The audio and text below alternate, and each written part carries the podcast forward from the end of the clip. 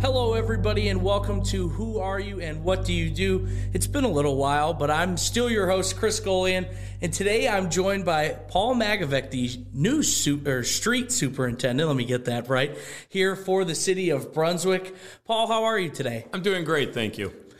You know, this it's it's kind of funny because you know, we'll get into it during the show here, but obviously, you know, we've sat and chit-chatted before as you worked for Brunswick Hills Township before, so we cover those meetings, more specifically me, and so it's fun to have you in, uh, you know, for this series because in this series, I've only interviewed, you know, City of Brunswick employees, so I didn't have a chance to interview you then, so good to have you in here now. Thank you very much. I appreciate it.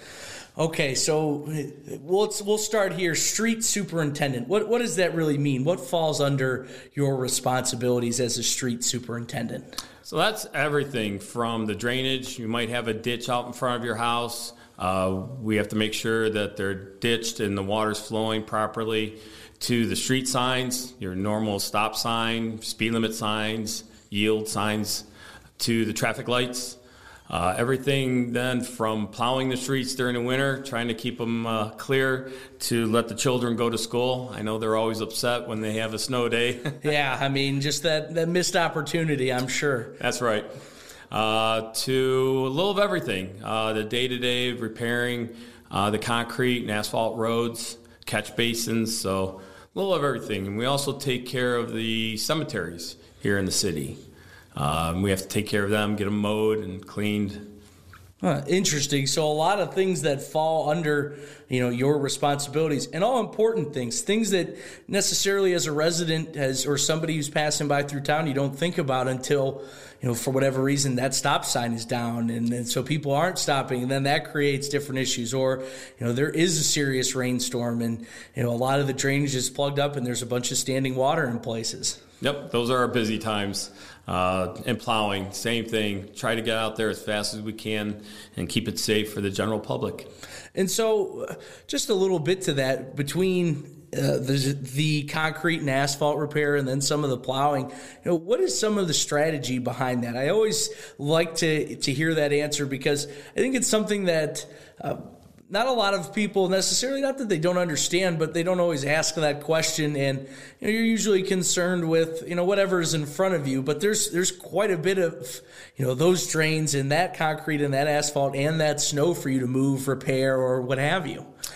Yeah, normally what we do is we'll concentrate first on the main arteries, uh, obviously three oh three, forty-two, Grafton, uh, making sure that they're clear as best as we can get them. Uh, that's where the majority of the traffic is. And then we work on the secondary roads, which would also be the curves and hills we'll address to make sure that it's safe for the general public. And then going in through the subdivisions. So uh, with the amount of guys that we have on our crew, it could take us sometimes up to twelve hours to finish the route after the storm. So we ask people to be patient, and we're trying to do our best. We split our crew in half during the winter time, so we run a night shift and day shift. So we're taking our thirteen-man uh, roster at our garage, and we're actually going to have six to seven people during the daytime and during the nighttime to take care of three hundred fifty miles of road. Yeah, I mean, that just seems to be trying to best strategize to, on how to attack those issues and things like that. So that that makes sense. I, that's not something that I even knew, um, you know, that they, you guys separate the crew that way. But always something that, that gets brought up. Yeah. What kind of background do you have, any sort of training, education that, that you've received to, you know, be able to do this, this type of work?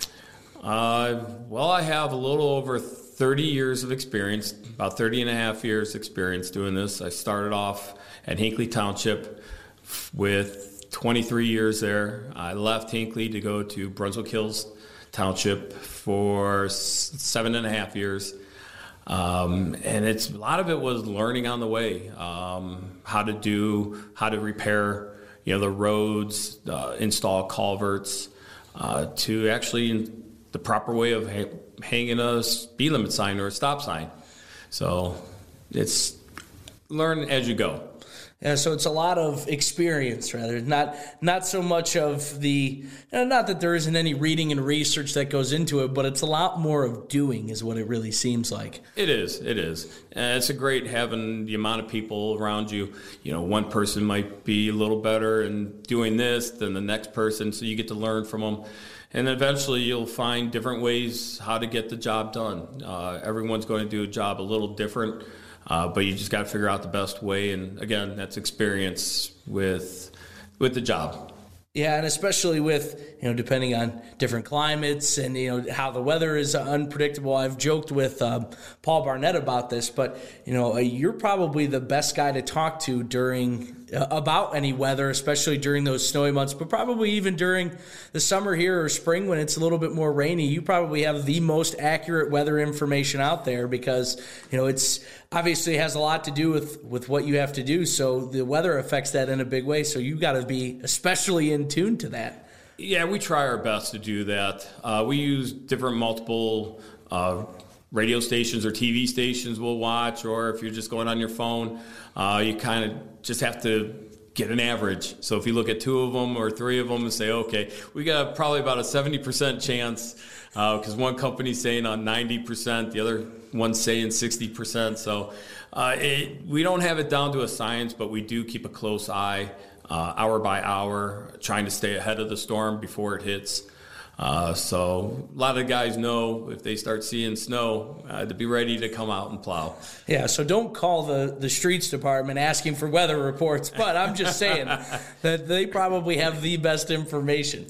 Now, you talked about working for uh, Brunswick Hills and Hinckley. Obviously, now you're with the City of Brunswick. You know, what has been the difference between all those things, uh, you know, because you're dealing with townships versus a city, and, you know, d- does it really change your responsibilities that much, or...? Yes and no. I mean, that's a two-part question. Uh, to maintain the roads, it's all the same, um, whether you're in a township or in a city. Uh, a couple differences is, though, with the township, we are only allowed to do what the Ohio Revised Code tells us what we can do. Uh, if it's not in there, we can't do it. Uh, so it's a little more harder to get some work done and passed than it is a city. A city can make ordinances. Then they're kind of governed a little different under the Ohio Revised Code. So that's the biggest changes between the township and the city. And obviously the amount of people and the amount of roads. I came from Hinckley at the time. There was probably right around nine to ten thousand. Went to Brunswick Hills where they had approximately eleven thousand to twelve thousand people. Now coming to the city here with thirty to forty thousand uh, range of people. So uh, it's it's been a challenge uh, coming here, learning the new rules. Uh, but still, it's all the same work, though. Yeah, and I'm sure that that, that certainly helps. Uh, so what is a typical day for you look like and entail?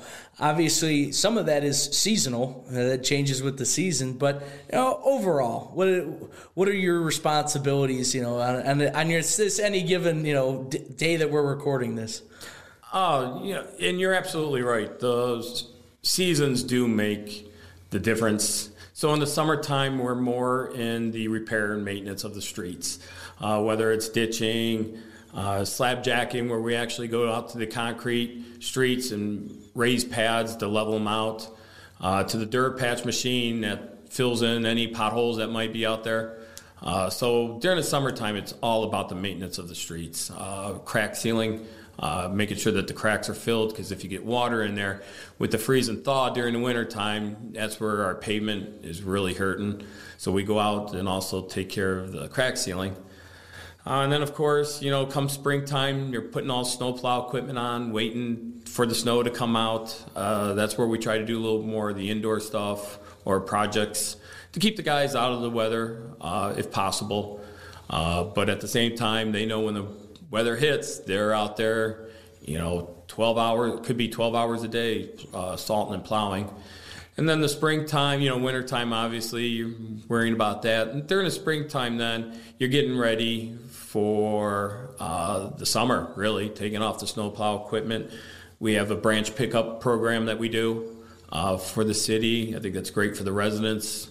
Uh, so we do that, as well as during the fall time. Now that I'm thinking about it, is uh, the leaf pickup. So, yeah, and and those are, are things that we usually, you know, help promote here. So I'm usually pretty in tune with when uh, leaf collection and when uh, you know, branch chipping and everything is done. So we'll kind of backtrack again here, Paul, and just just as, as something I have on my list of questions to ask you. You know, obviously you said you spent uh, over thirty years. So what what got you interested in doing this kind of work?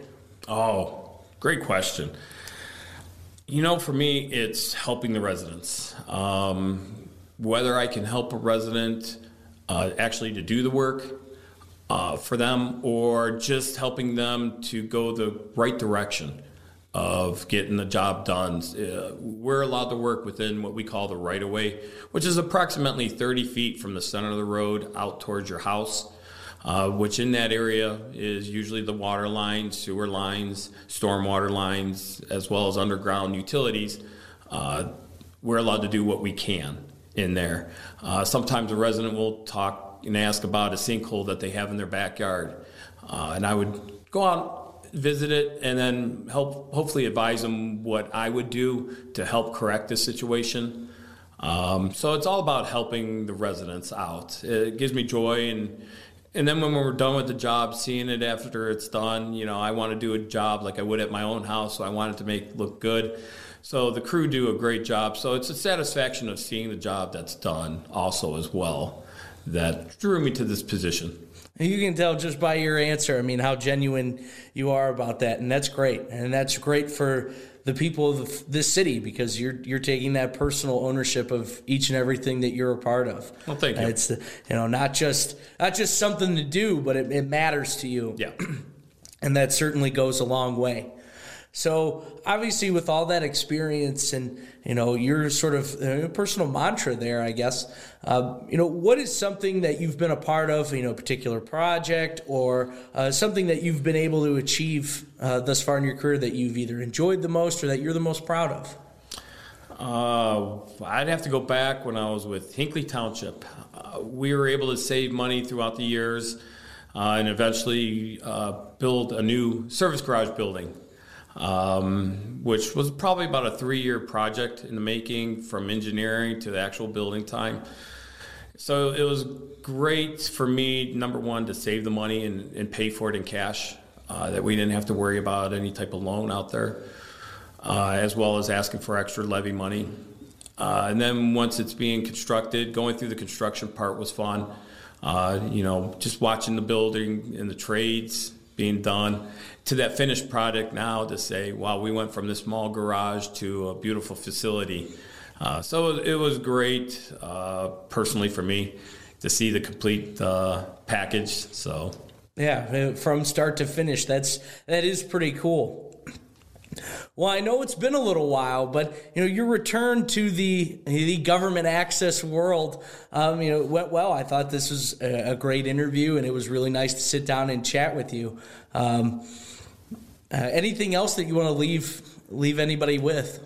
Um, nothing that I could think of. Just to uh, have a great day and enjoy the weather that's out there that we're having. So thank you for having me. Absolutely. Thanks for, thanks again for uh, you know, sitting down and having this conversation. Uh, until next time, see you, everybody.